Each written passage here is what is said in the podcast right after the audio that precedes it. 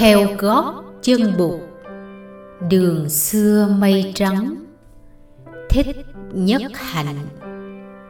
Chương 69 chim cúc và chim ưng. Tuy chưa bị buộc gọi riêng để quở trách lần nào, thầy svastika vẫn biết rằng mình còn có rất nhiều khuyết điểm trong nếp sống phạm hạnh và thầy cũng biết rằng bụt thấy hết những khuyết điểm ấy. Nếu bụt không rầy hoặc chưa rầy, có lẽ là vì bụt thấy thầy có để tâm hộ trì sáu căn, tuy sự hộ trì này chưa được nghiêm mật. Mỗi lần thấy vị khất sĩ hay nữ khất sĩ nào bị quở trách, svastika thường xem như chính mình bị quở trách vì vậy thầy có nhiều cơ hội để tập thúc liễm thân tâm nhất là mỗi khi thầy rahula được buộc gọi lại giáo hóa là thầy Swastika xem như là chính mình được buộc gọi thầy rahula đã bước những bước thật vững chãi trên con đường tiến tu phạm hạnh và điều này là một trợ duyên cho sự tu học của thầy Svastika. Có một lần, thầy Svastika ngồi tâm sự với thầy Rahula trong một cụm rừng về sự may mắn được xuất gia theo bục của mình. Thầy nói, thầy đã được nếm hương vị tịnh lạc và giải thoát rồi thì không còn thấy nếp sống ngoài thế gian là vui thích nữa. Thầy Rahula bảo, Tuy vậy, mình không nên vội quá tin ở nơi mình. Công trình hộ trì sáu căn là công trình căn bản của nếp sống phạm hạnh và ngay các vị lớn trong giáo đoàn khất sĩ cũng vẫn không dám khinh thường công phu thực tập này. Rồi thầy kể cho thầy Svastika nghe về thầy Vagisa. Thầy Vangisa nổi tiếng là một vị khất sĩ, vừa có biện tài, vừa có khiếu văn chương. Thầy đích thực là một thi sĩ. Thầy đã làm nhiều bài thi kệ ca ngợi Bụt, Pháp và Tăng. Thầy đã từng đọc thơ của thầy cho Bụt nghe và Bụt đã ngỏ lời khen ngợi. Hồi mới xuất gia, thầy Vangisa được theo học với thầy Nikrodakapa và y chỉ nơi thầy. Hai thầy trò cư trú tại đền Agalava, miền ngoại ô thành Savatthi. Sau đó trưởng lão Nikrodakapa tịch, thầy được về tu viện cấp cô độc. Một hôm đi khất thực với thầy Ananda, thầy Vangisa thú thật với thầy Ananda rằng tâm thầy không được an tịnh và thầy khẩn cầu thầy Ananda hóa giải dùm. Hỏi ra, thầy Ananda biết được rằng tâm của thầy Vangisa còn đang sao xuyến vì nhan sắc của một số các vị tiểu thư thường đến cúng dường tại tu viện.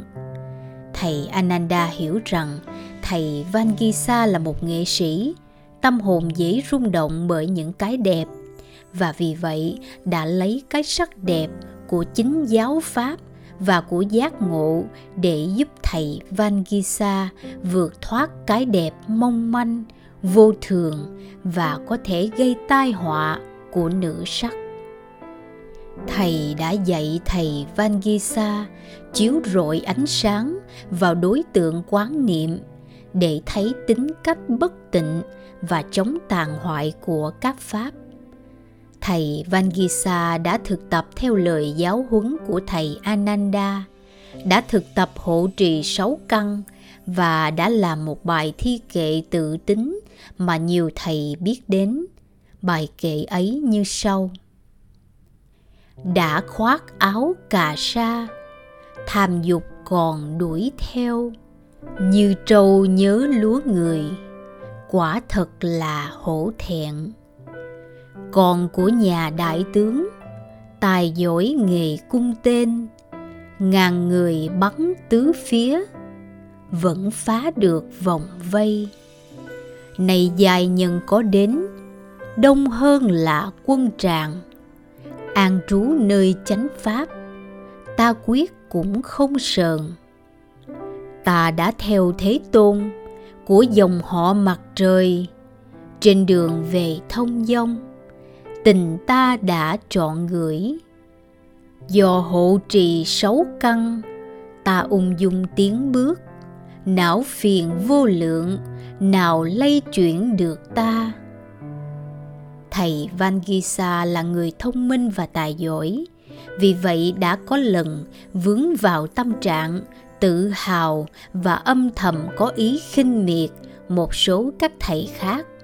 Nhưng may mắn thay, nhờ tu tập chánh niệm, thầy đã thấy được niềm kiêu mạn khởi ra trong tâm thầy và thầy bất giác cảm thấy hổ thẹn.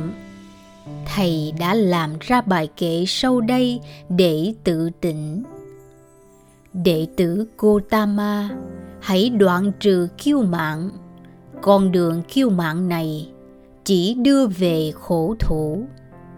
Kẻ kiêu mạng ngấm ngầm cũng đi về địa ngục. Huống chi là những kẻ vên váo nhìn cuộc đời học đạo thấy đường ngay, tâm hồn được an lạc, niềm vui đó rất cao, ta phải mong đạt tới. Hãy tập phép chánh niệm, để đạt phép tam minh, kiêu mạng đoạn trừ xong mới thành công thật sự. Nhờ có cảnh giác cao cho nên thầy Vakisa đã vượt được rất nhiều chướng ngại và đã bước những bước thật lớn trên con đường chuyển hóa. Thầy đã đạt tới quả vị bất sinh và điều này đã được trưởng lão Sariputta xác nhận. Ngày tâm tư bừng mở, thầy Vagisa đã làm một bài thi kệ để tỏ lòng biết ơn Bụt. Bài thi kệ ấy như sau. Ngày xưa say thơ mộng, ta phiêu bồng khắp nơi, cảnh chợ rồi cảnh quê, cuối cùng được gặp Bụt. Thế Tôn đã thương xót, dạy cho ta phép mầu nghe xong khởi niềm tin, khoác áo người khất sĩ, an trú trong chánh pháp, kiên cố ta một lòng, nay chứng được tam minh, đền ơn bậc tỉnh thức. Hạt giống của mặt trời, Thế Tôn đã gieo rắc, vì chúng sanh u tối, người khai mở lối ra. Bốn sự thật nhiệm màu, con đường tám nẻo chánh, an lạc và tự do, nghĩa lời cùng vi diệu. Phạm hạnh đã cao siêu, độ sinh càng khéo léo niết bàn cứu muôn loài ơn sâu người chỉ dạy thầy Sariputta trong một buổi giảng cho các vị khất sĩ trẻ có đem trường hợp của thầy Vangisa ra để làm gương. Thầy bảo, thầy Vangisa trong bước đầu tu học cũng đã từng có những tình cảm và tâm trạng yếu đuối nhưng sau đó, nhờ tu học tinh chuyên đã vượt thắng được mọi phiền não và chứng ngộ được diệu pháp. Biết vậy, người tu không nên có mặc cảm, dù là mặc cảm tự tôn hay là mặc cảm tự ti. Tu tập chánh niệm, ta sẽ ý thức được những gì đang xảy ra trong nội tâm và ta sẽ không bị lôi cuốn theo những gì đang xảy ra hộ trì sáu căn, vì vậy là phương pháp rất mậu nhiệm để vững tiến trên đường đạo. Nghe thầy Rahula kể về thầy Vangisa, thầy Svastika hình dung lại được vị khất sĩ tài hoa này. Tuy thầy đã từng được gặp thầy Vangisa, nhưng chưa bao giờ có dịp trò chuyện. Thầy định bụng hôm nào sẽ xin đến làm quen và học hỏi kinh nghiệm tu đạo của thầy Van Gisa. Thầy nhớ có một hôm Bụt dùng hình ảnh về biển cả để dạy đại chúng về công phu hộ trì sáu căn. Người nói, Này các vị khất sĩ, mắt là một đại dương sâu, trong ấy có đầy những loài thủy quái, có đầy những con nước xoáy và những đợt sóng ngầm rất nguy hiểm. Nếu không đi trong chánh niệm, chiếc thuyền của quý vị sẽ bị những loài thủy quái, những con nước xoáy và những đợt sóng ngầm ấy làm cho đắm chìm trong biển sắc. Tai, mũi, lưỡi, thân và ý của quý vị cũng là những đại dương sâu trong ấy có đầy những loài thủy quái. Nhớ tới những lời dạy ấy của bụt, thầy svastika thấy sâu sắc vô cùng. Quả thật sáu giác quan của thầy là những đại dương sâu và những đợt sóng ngầm có thể nổi dậy bất cứ lúc nào và làm cho thầy chìm đắm. Thầy rahula nói rất phải thầy rất không nên khinh thường và phải thực tập rất nghiêm chỉnh lời Bụt dạy.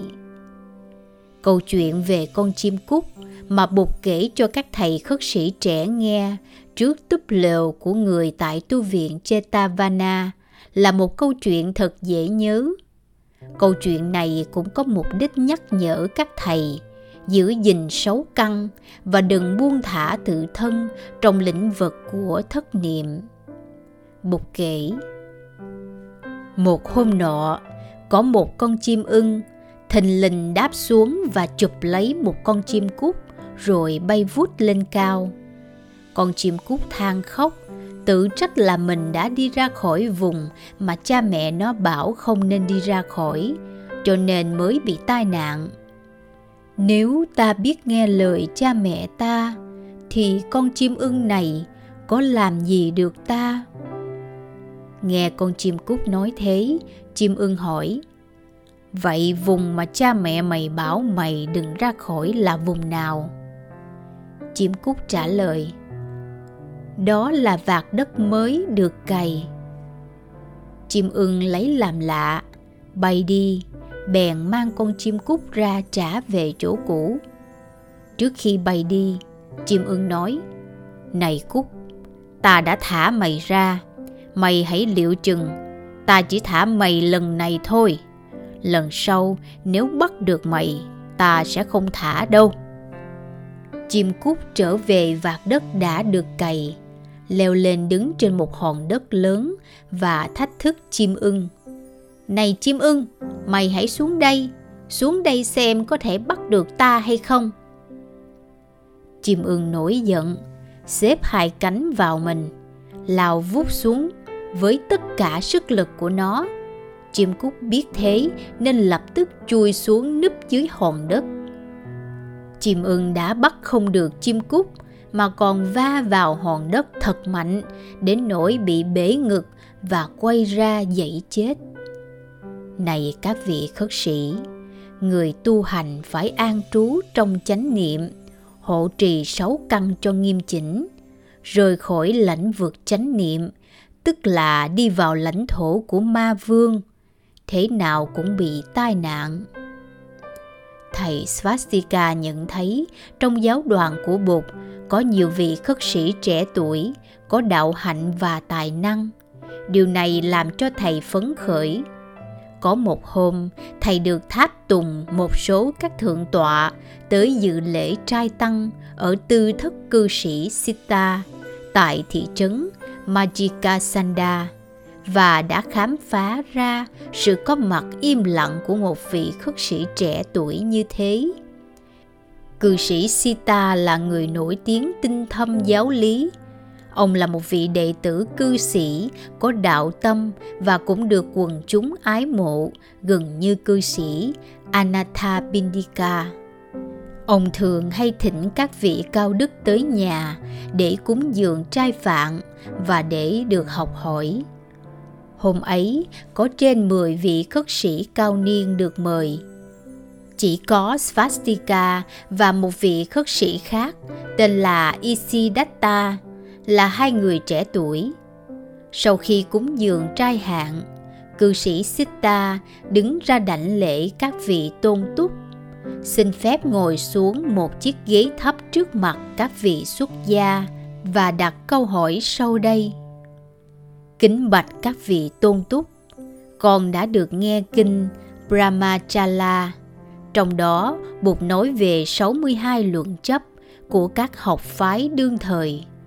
Con cũng có nghe những câu hỏi về sinh diệt và về linh hồn mà các đạo sĩ thường nêu ra như thế giới là hữu biên hay vô biên, vĩnh cửu hay phải đoạn diệt, linh hồn và thân xác là một hay là khác, như lai có còn không sau khi nhập diệt, hay là vừa còn vừa không còn, hoặc không còn cũng không không còn?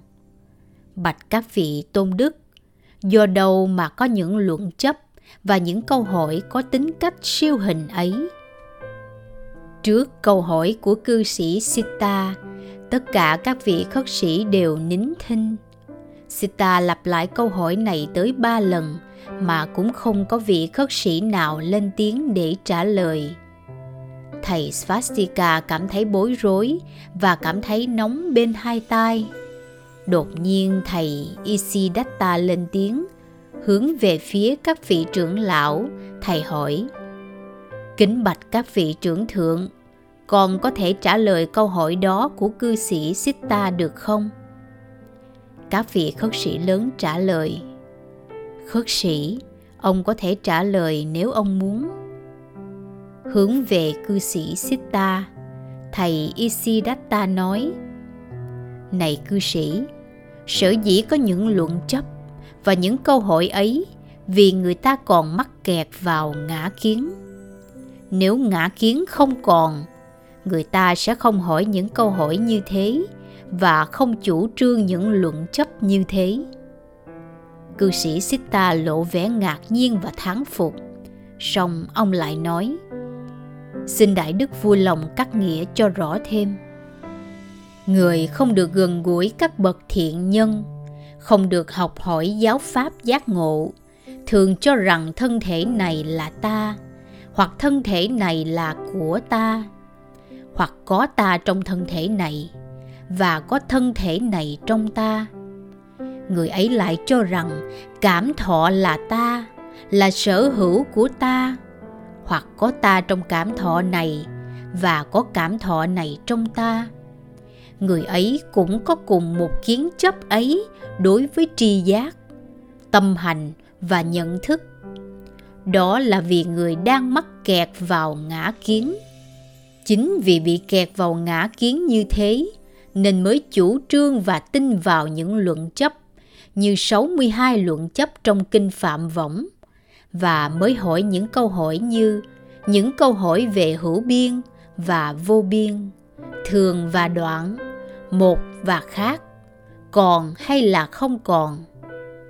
Cư sĩ Sita nếu học hỏi và tu tập để phá trừ được ngã kiến thì những câu hỏi và những luận chấp kia sẽ tự động trở thành vô nghĩa Cư sĩ hoàn toàn bị thầy Ishidatta chinh phục. Ông kính cẩn hỏi, Bạch Đại Đức, Ngài từ đâu tới? Cư sĩ Sita, tôi tới từ Avanti. Bạch Đại Đức, tôi nghe nói ở Avanti có một người trẻ tuổi tên là Ishidatta đã xuất gia. Đó là một thiếu niên anh tuấn, lỗi lạc phi thường một người mà chúng tôi nghe tên mà chưa bao giờ từng được gặp chẳng hay đại đức có gặp ông ta hay không cư sĩ sita tôi đã có gặp ông ấy vậy thưa đại đức vị khất sĩ tài đức ấy hiện giờ ở đâu đại đức ishidatta im lặng cư sĩ sita vốn là người thông minh Ông không ngờ rằng vị đại đức đang ngồi trước mặt mình là Ishidatta. Ông hỏi, có phải đại đức chính là đại đức Ishidatta đó không? Thưa phải, thầy Ishidatta trả lời. Cư sĩ Sita mừng rỡ. Vậy thì quý hóa và hân hạnh cho tôi biết mấy. Bạch Đại Đức Isidatta Vườn xoài và tệ xá tại Machikasada rất mát mẻ và đầy đủ mọi tiện nghi. Tôi rất mong ước được Đại Đức đến viếng chúng tôi thường. Chúng tôi xin nguyện cúng dường Đại Đức tất cả những gì Đại Đức cần đến, như thực phẩm, y áo, thuốc men và chỗ ở. Thầy Isidatta im lặng, sau đó các vị khất sĩ từ giả. Thầy Svastika nghe nói là sau đó thầy Isidatta không bao giờ trở lại nhà cư sĩ Sitta một lần nữa và từ đó thầy cũng không còn được gặp lại thầy Isidatta. Hình ảnh thầy Isidatta sáng người trong tâm thầy Svastika. Thầy Isidatta không những thông minh mà còn rất khiêm nhượng nữa. Thầy không màng tới sự cung kính và cúng dường của người cư sĩ, dù là một vị đại cư sĩ như Siddha thầy Svastika thầm nguyện sẽ học theo hạnh của thầy Ishidatta và thầm hẹn là một hôm nào đó có dịp ghé về Avanti, thầy sẽ hỏi thăm để tìm gặp lại vị khất sĩ ấy. Thầy Svastika biết Bụt rất thương yêu những thầy trẻ có chuyên tâm, có tuệ giác và có chí nguyện lợi tha Bụt đã từng nói là người trông cậy thật nhiều ở những vị này trong công trình bồi đắp và trao truyền đạo Pháp cho các thế hệ tương lai. Tuy vậy, thầy thấy Bụt đã và đang đem lòng che chở cho các thầy trong giáo đoàn khất sĩ và người rất kiên nhẫn trong việc giảng dạy và hóa độ. Có thầy tu không thành công, ra đời tới sáu lần mà đến khi hồi đầu Bụt cũng cho phép trở lại giáo đoàn một lần nữa. Có những vị thiếu thông minh, đến nỗi học hoài mà cũng không thuộc được 16 phép thở. Vậy mà người vẫn tiếp tục vỗ về và khuyến khích. Hồi đó tại tu viện Chetavana, có một thầy tên là Badali. Thầy Badali có những khuyết điểm mà Bụt biết nhưng người cố tình làm lơ để tạo cho thầy một cơ hội để chuyển hóa. Thầy không theo kịp đại chúng trong việc chấp tri những quy luật của tu viện. Phép tắc của tu viện có điều khoản là, khi thọ trai, vị khất sĩ chỉ ngồi một lần, cho đến khi ăn xong bữa cơm mà không được đứng dậy để lấy thêm thức ăn hoặc làm những việc khác. Đó gọi là phép nhất tọa thực. Tuy nhiên, thầy Badali không làm như vậy được và sống trong đại chúng, thầy thường gây ra những phiền nhiễu cho người khác. Bụt có gọi thầy lên nhiều lần và dạy thầy phép tự hỏi câu hỏi. Tôi phải làm gì để cho đại chúng hoan hỷ? Mỗi sáng mai. Vậy mà mấy tháng sau, thầy vẫn chưa thành công trong đại chúng có những thầy không đủ kiên nhẫn và có khi nói nặng thầy. Biết vậy, có hôm bột dạy đại chúng. Các vị khất sĩ mỗi cá nhân trong tăng đoàn, dù có những khuyết điểm trầm trọng, nhưng thế nào trong con người ấy vẫn còn lại một ít hạt giống của niềm tin và tình thương chúng ta phải cư xử với vị ấy như thế nào, để những hạt giống của niềm tin và tình thương còn lại trong con người không bị hoàn toàn tiêu diệt. Ví dụ, có một người kia vì bất hạnh mà mù một con mắt và chỉ còn một con mắt.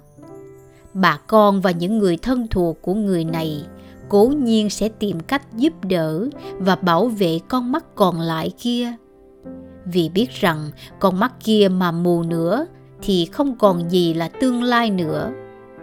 Vậy thì các vị khất sĩ, các vị hãy giúp bảo vệ những hạt giống đức tin và tình thương còn lại nơi người đồng đạo bằng cách đối xử dễ thương với người ấy. Hôm ấy, thầy svastika có mặt. Thầy rất cảm động vì thái độ và tình thương của bụt thầy ngẩng lên thì thấy thầy ananda đưa tay lau nước mắt thì ra thầy Ananda cũng cảm động như thầy. Bụt tuy là một người rất ngọt ngào, nhưng có khi người cũng rất nghiêm khắc và cũng từng sử dụng những lời quở trách rất thẳng thắn và rất quyết liệt. Người nào mà Bụt không độ được hoặc chưa độ được quả thật là người không có tương lai. Một hôm, Svastika được chứng nghiệm một cuộc nói chuyện ngắn và rất hào hứng giữa Bụt và một vị điều mã sư, nghĩa là một người huấn luyện điều phục ngựa. Bụt hỏi vị điều mã sư, Ông điều phục ngựa như thế nào? Xin nói cho chúng tôi nghe đi. Vị điều mã sư Thế Tôn, có nhiều loại ngựa, có loại rất dễ, chỉ cần dùng biện pháp ngọt ngào. Có loại khó trị, nhưng phải dùng vừa biện pháp ngọt ngào, vừa biện pháp mạnh. Có loại khó hơn, chỉ có thể dùng biện pháp mạnh. bột cười và hỏi, Vậy khi gặp loại ngựa trứng mà cả ba biện pháp đều vô hiệu, thì ông làm thế nào? Bạch Thế Tôn, trong trường hợp ấy thì con phải hạ sát nó. Để nó sống chung trong bầy ngựa thì sẽ làm hư hỏng những con ngựa khác. Bạch Đức Thế Tôn, người điều phục các vị đệ tử như thế nào, xin cho con biết với. Bụt cười. Thì tôi cũng làm tương tự như ông. Có những người chỉ cần ngọt ngào, có những người vừa cần biện pháp ngọt ngào, vừa cần biện pháp mạnh có những người chỉ có thể dùng biện pháp mạnh mới có thể trị nổi. Vậy trong trường hợp cả ba biện pháp đều vô hiệu, thì đức thế tôn làm gì đối với người bất khả trị đó? Bụt nói, thì tôi cũng làm như ông vậy, tôi giết người ấy đi. Vị điều mã sư tròn xoe hai mắt, sao? Đức thế tôn giết người à? Đức Thế Tôn dạy người ta giới bất sát. Bụt nói, Tôi nói vậy thôi chứ đâu có giết người theo kiểu ông giết ngựa. Gặp trường hợp có người không thể sử dụng được một trong ba biện pháp trên, thì tôi từ chối không chấp nhận vào giáo đoàn khất sĩ. Không chấp nhận là học trò của tôi, thế thôi. Nhưng đó cũng là điều bất hạnh lớn không tu tập theo chính pháp trong tăng đoạn. Đó là gì nếu không phải là sự đánh mất cái cơ hội muôn kiếp một lần? Đó không phải là một cái chết của tâm linh. Nhưng đó không phải chỉ là cho người kia, mà là một niềm đau cho cả tôi. Vì tôi rất thương xót người đó. Và tôi vẫn mong là một ngày kia người đó có thể hồi đầu. Ngày xưa, thầy Svastika đã có dịp thấy và nghe Bụt quở trách và dạy dỗ thầy Rahula và thầy cũng đã từng thấy Bụt trách dạy một vài thầy khác. Bây giờ, thầy thấy được sau hành động quở trách và la dạy ấy cả một tình thương đầm thắm.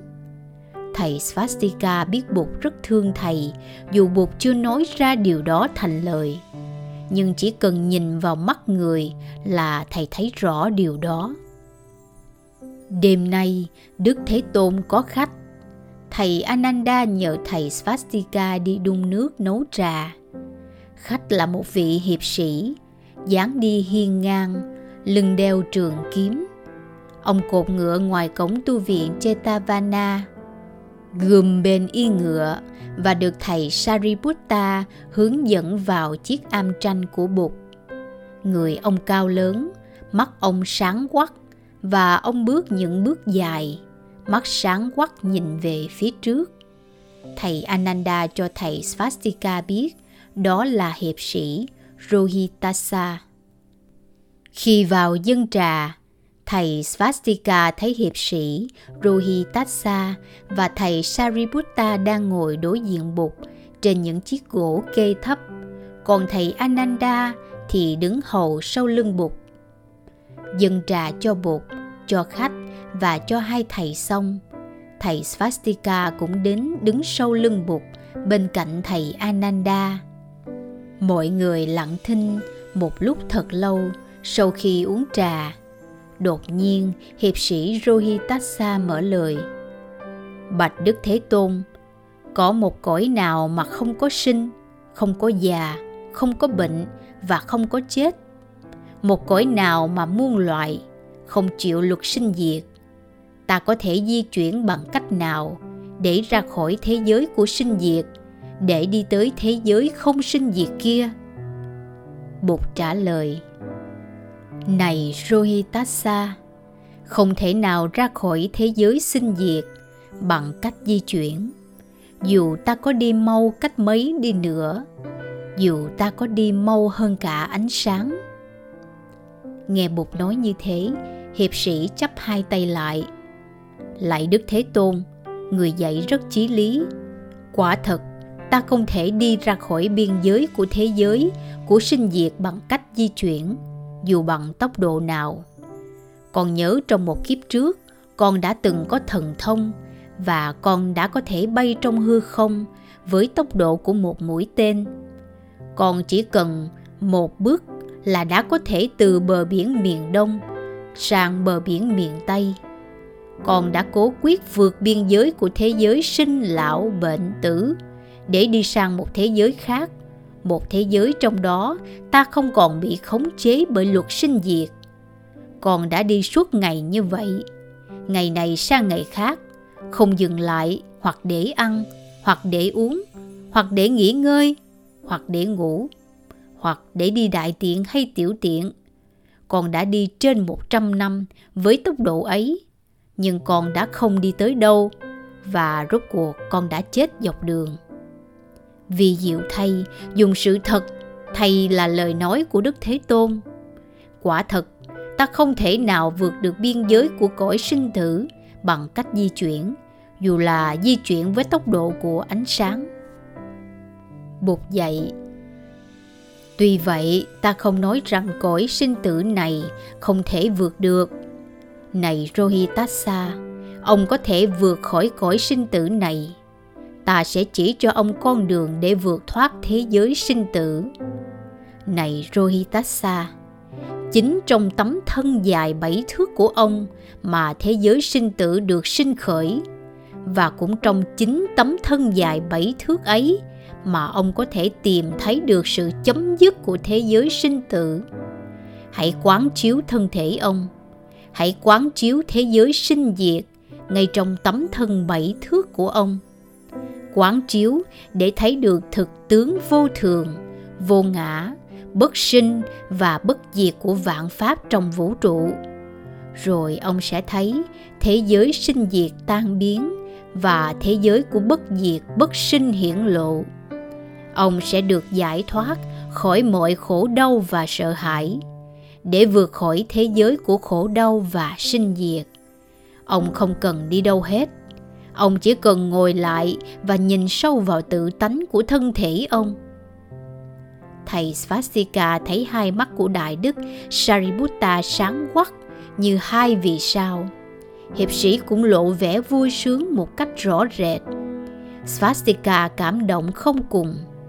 Ai dè, pháp bục mầu nhiệm đến thế và cũng hùng tráng đến thế. Thật như là một bản đại hùng ca. Chìa khóa của sự thành công nằm ngay trong lòng bàn tay của mình thầy Svastika cảm thấy rõ ràng điều đó. Hết chương 69 Chim cúc và chim ưng Kính mời quý khán thính giả đón theo dõi phần tiếp theo. Chương 70 Bụt từ đâu tới và sẽ đi về đâu? Qua phần trình bày bởi giọng đọc Liên Hồng Phúc. Xin chân thành cảm ơn.